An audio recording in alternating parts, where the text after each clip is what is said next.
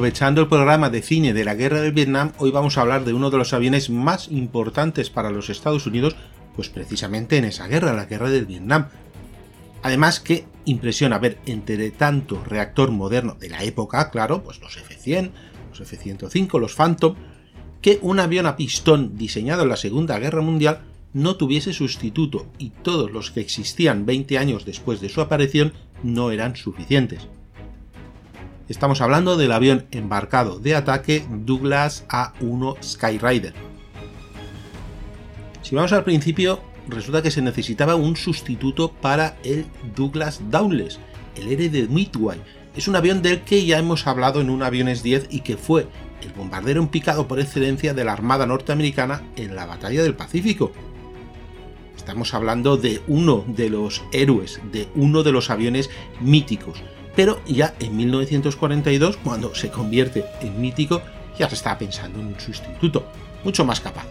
Se hizo un concurso y el ganador fue el Helldiver, bombardero torpedero, bueno, bastante problemático, así que se concebió un nuevo avión, un nuevo avión más capaz, incluso más pesado, pero que estuviese motorizado con un gigantesco motor radial de 3.000 caballos, tal vez el más potente de la época.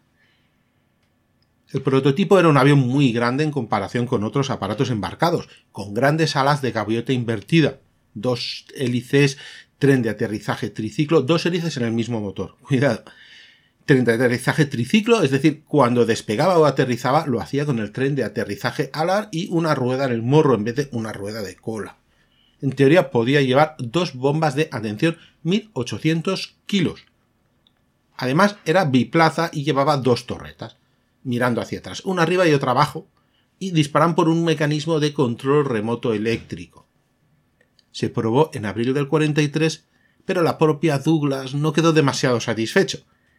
Lo veía demasiado pesado y estructuralmente débil, así que los ingenieros propusieron una serie de modificaciones que no es que diesen mejores resultados, sino que arreglarían el desaguisado. Así que empezaron a hacer números y no solo el prototipo costaría muchos miles de dólares, sino que sería muy caro de producir para que la Marina pues les extendiese un cheque con el contrato. Así que lo que hicieron fue crear uno más ligero y menos aparatoso. Para empezar le pusieron un motor más pequeño, que vamos, seguía siendo uno enorme, un Bright R3350 radial de unos 2500 caballos de edad que iba a ser el mismo que montaría, por ejemplo, la Superfortaleza B-29, la Boeing B-29. Se iba a cambiar la planta alar y se iba a hacer más corta y ya no tendría esa forma de gaviota invertida, no lo necesitaba. Y el armamento miraría hacia adelante, en las alas. Cuatro ametralladoras del calibre 50. También había heredado muchas partes del Douglas Dowles. Y es que bueno, veían que era un aparato que, pese a que empezaba a estar antiguo, volaba muy bien, no tenía muchos vicios y aunque utilizase nuevos y mejores materiales, pues se había de partir de ese modelo, el modelo que funcionaba. En ese momento había mucha competencia y aunque pensamos que en el 44 la victoria se había cerca y no necesitamos tantos aviones, lo cierto es que al ritmo que iban las cosas no se pensaba acabar con los japoneses hasta mediados del 46 o incluso el 47. Hubo un momento dado en que se pidieron contrarreloj una serie de modificaciones en cuanto a tipo de motor, rendimiento, transporte de armamento, mm, que vamos, que este prototipo que habían hecho, que estaba bastante bien, pero este prototipo no cumplía, le faltaba todavía un reprise.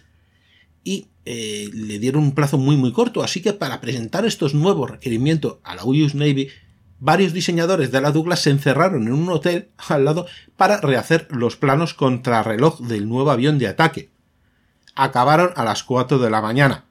Con los planos, con las copias de los planos bajo el brazo, fueron a tomar un café y algo de comer y a las 6 estaban ahí presentando su idea y fue aceptada. Pero bueno, aquí no se quedó esta carrera contrarreloj, ya que exigieron que el primer prototipo volase en menos de nueve meses. Y ya sabemos que sobre el papel se pueden dibujar muchas cosas, pero luego es muy difícil plasmarlo en la realidad. Aquí siempre hay muchas modificaciones. Por suerte, los ingenieros preveyeron un avión sencillo, pero aprovechando las nuevas tecnologías y este nuevo motor. Eh, pues debía ser un avión con un buen rendimiento. Así que se ponen de nuevo a la carrera y justo al filo del plazo despega el prototipo que a la postre salió más potente y menos pesado.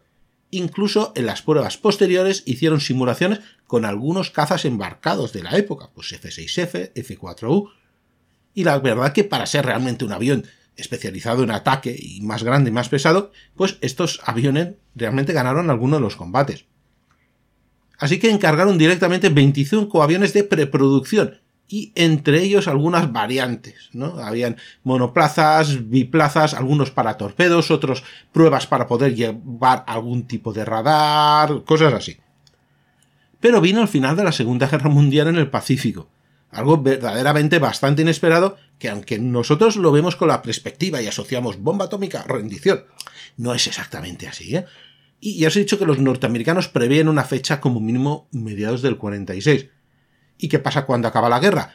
Pues que no necesitan tantos aviones. Es más, para ciertas compañías es un absoluto desastre, puesto que habían abierto líneas para construir miles y miles de aviones y le habían cancelado por contrato después de producir tal vez unos cientos. Claro, no las amortizado.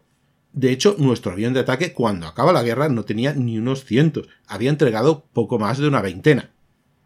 El año siguiente, en el 46, no llegaron ni a esa veintena. Además, piensa que en ese momento la moda era motor a reacción. Hemos descubierto el motor a reacción y se ponía motor a reacción a todo lo que volase. Daba igual que fuese menos efectivo en según qué misiones. Pero bueno. Mientras tanto, estos aviones iban haciendo pruebas en portaaviones, iban haciendo sus misiones y la verdad se demostró un avión excelente.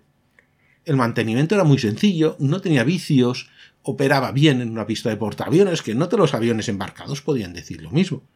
En definitiva, era un avión, salvo algunas excepciones, algunos modelos un poco raros, era un avión muy fiable que podía llevar a cabo pues multitud de misiones.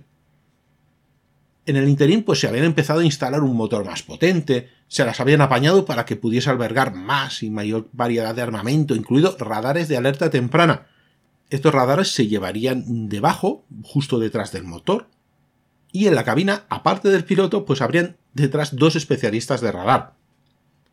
También podían acompañarle pues otro tipo de avión, que sería el de perturbaciones electrónicas, todo esto daría lugar al modelo definitivo, que a partir de 1947 se construirían a razón de unos 250 al año. Sus denominaciones al principio sería AD, A2E, hasta que llegase a su A1.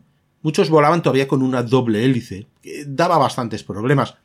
Y incluso se probaron también otros motores, ¿no? Un turbohélice, por ejemplo, que debía dar mucha más potencia, pero bueno, al final lo que dio fueron muchos más problemas, así que se desestimó. Bueno, cinco mil y pico caballos daba, pero si no los daba bien, si daba problemas, no hacíamos nada. Y aunque parecía un avión estupendo para la guerra de Corea, que claro, recuerda que estalló en el 50, la gran mayoría de acciones las llevarían a cabo reactores en especial, aunque había muchos como los Panther, el principal avión de combate de ataque embarcado serían los A4 Skyhawk, Mientras tanto, otras naciones se harían con este avión de ataque. Pues serían los británicos para sus portaaviones, el Royal o, o, el Eagle desde el 51, y varios en la aeronavale francesa, donde se utilizaría mucho en ataques contra la insurgencia en Argelia.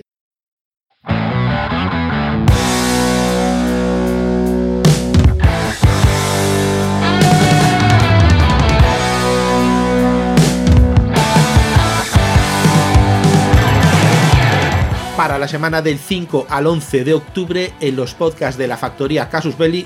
El lunes 5 para Bellum Spotify tenemos al Douglas Skyrider A1, un avión de ataque mítico en Vietnam, aunque también actuó en Corea, que bueno, no necesita demasiada presentación. Eso el lunes. Porque el martes en Casus Belli Podcast tenemos Soldados de Leyenda, en Evox con Julio Caronte y esta vez hablamos del coronel Kurt. Sí, sí, del coronel Kurt, el auténtico, no es ninguna invención. Miércoles 7, en anticipado, Victoria Podcast, segunda parte de los pioneros de la astronomía y esta vez iremos a por los planetas exteriores del siglo XVII hasta pues pues hace muy pocos años, ¿eh? cuando deciden quitarle ese estatus de planeta a Plutón es un crossover con la Biblioteca de la Historia, que mezcla ciencia e historia, mano a mano con Gerión de Contestania y Antonio Gómez. Y en abierto el esperado programa de Godos, Ostrogodos y Visigodos, por Daniel Gómez Aragonés, autor de muchos libros, entre ellos el que nos trae es La historia de los godos, editado por Almuzara. Jueves 8, Casus Belli Podcast, Carros 10. Nos vamos al inicio de la Segunda Guerra Mundial en Europa. La Wehrmacht se enfrenta al ejército polaco. Todos conocemos los tanques alemanes, la mitad checos, pero bueno, ¿qué me dices del arma acorazada polaca? Pues su historia, sus modelos, su evolución y cómo funcionaron en contacto con el enemigo el jueves 8 en Carros 10. Domingo 11. Un tema de actualidad, donde hablaremos de mercenarios, ahora contratista, y en especial haremos un repaso del grupo Blackwater, los proveedores de mercenarios, perdón, perdón, contratistas más representativos del mundo. Eso en Casus Belli Podcast en iVoox y en Casus Belli Fans Recuerda que ahora es Casus Belli Fans, nada que ver con Evox Plus. Esta semana no tocaba, pero tenemos un par de relatos de combates de aviadores de la RAF y de la Luftwaffe que vamos a ofrecerte. Así que el día 9, viernes en Casus Belli Fans, programa de regalo, relatos desde el cielo. Y ya para el próximo Casus Belli Fans, que será el día 15, viernes, Operación Fantasma, esta vez una que si has escuchado el pasado desafía la Luftwaffe tiene muchísimo, muchísimo que ver, ya que nuestra operación y nuestro What If tratarán sobre la operación Júpiter. Ya verás por dónde va la historia.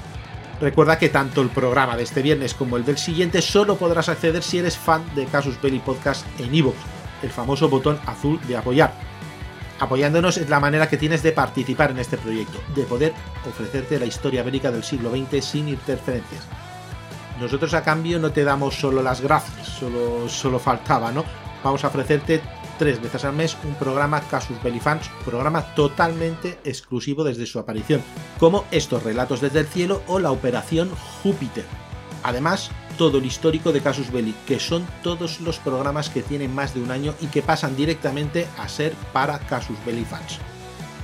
Así 400 programas, más de 400 programas por menos de dos cafés y sin publicidad, a menos de un céntimo el programa de Historia. Y esto es lo que tenemos para la semana del 5 al 11 de octubre en los podcasts de la factoría Casus Belli, en Parabellum, en Casus Belli y en Victoria. El Skyrider definitivo, el definitivo o el más típico de los modelos tardíos, sería un monoplaza, iba a medir casi 12 metros y la envergadura, que es de punta de un ala a punta del otro ala, eh, era bastante amplia, ¿no? Era de 15 metros. Si lo comparamos, por ejemplo, con un Corsair, por decir un avión que más o menos conocemos todos, es embarcado, también es motor a pistón, pues este Corsair mide 12 metros, mm, también, pero de punta, punta a son, por ejemplo, solo 12 metros y medio.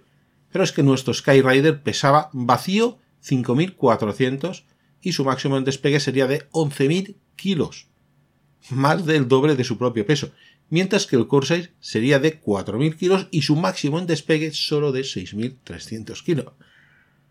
Nuestro A1 Skyrider armaría, pasaría de estas ametralladoras de 1270 tan típicas en la Segunda Guerra Mundial, pues pasaría a armar dos cañones de 20 milímetros en cada ala, es decir, cuatro, cañones de 20 milímetros con 200 disparos cada uno.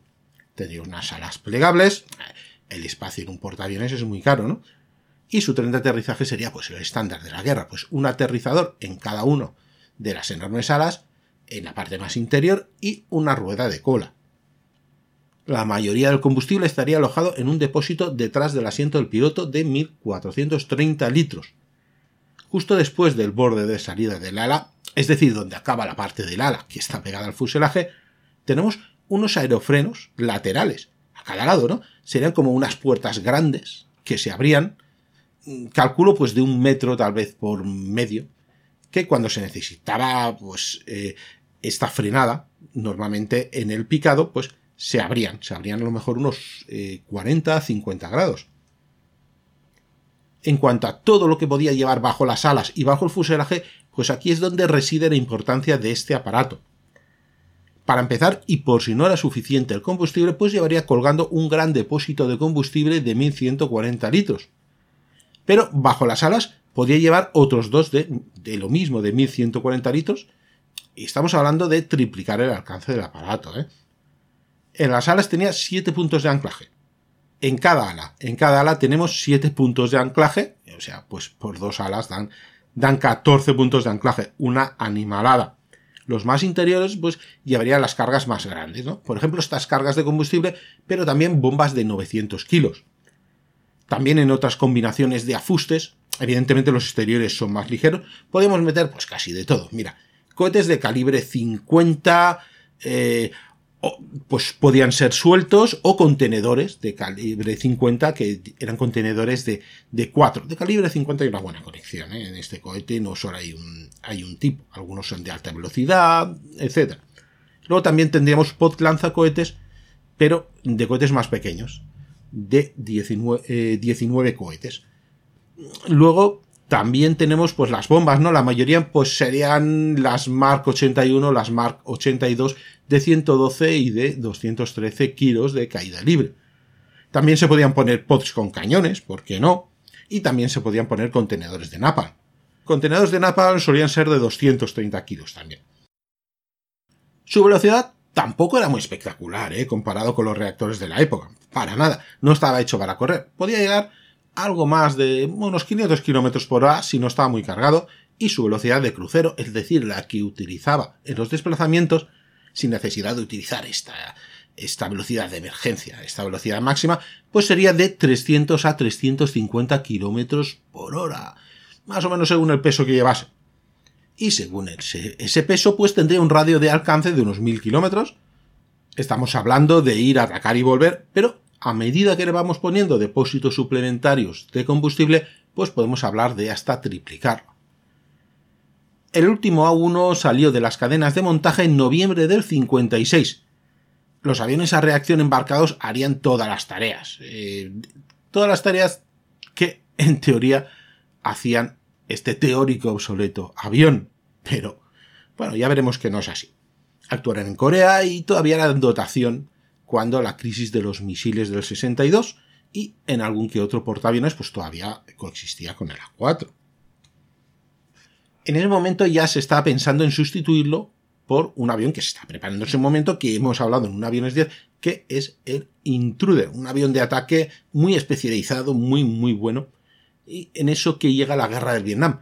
Y la intervención norteamericana era cada vez más amplia. Y teníamos todavía este avión poquitos, pero todavía, todavía tenemos este avión.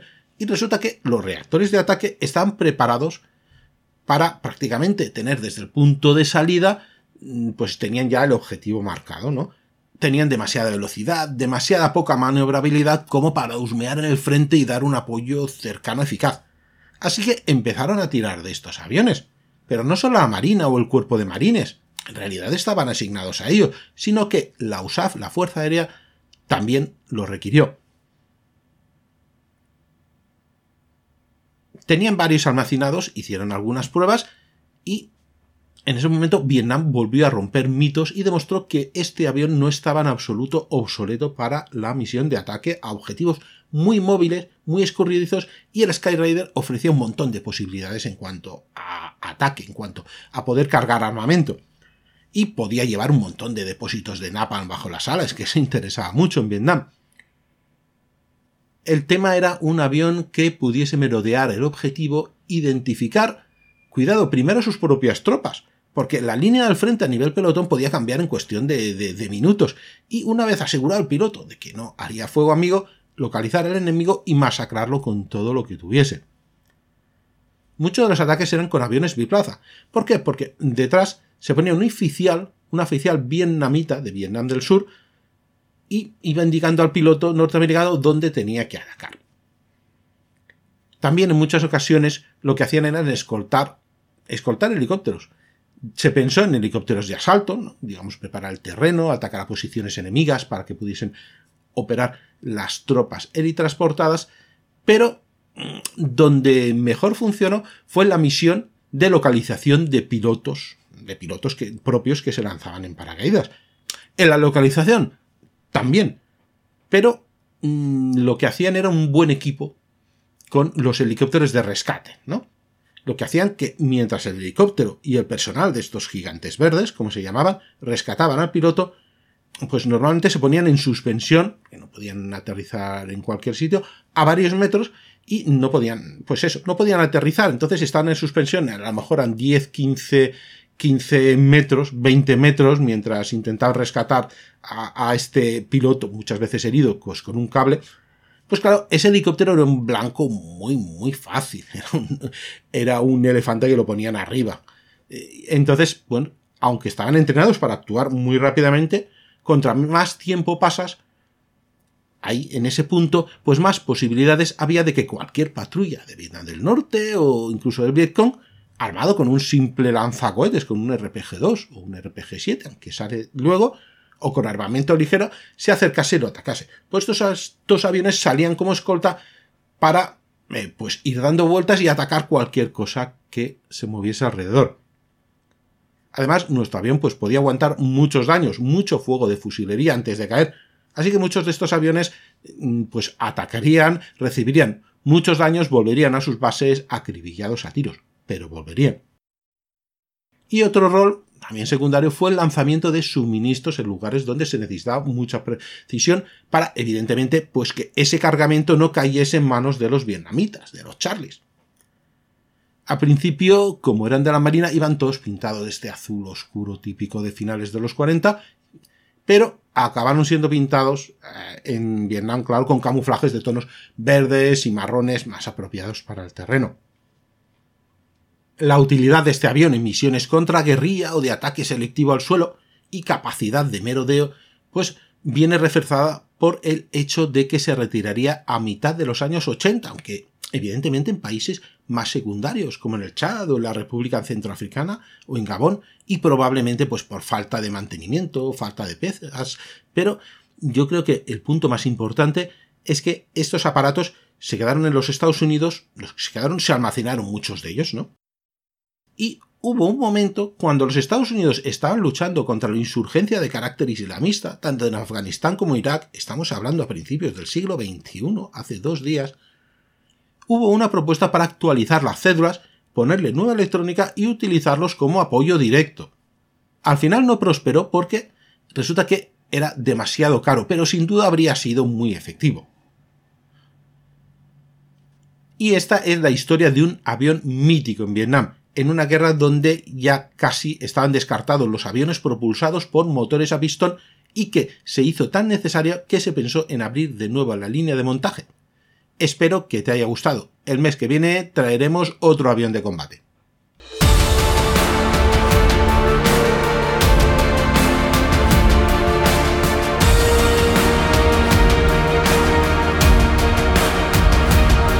Esto ha sido todo por hoy en Parabellum, un programa de la factoría Casus Belli.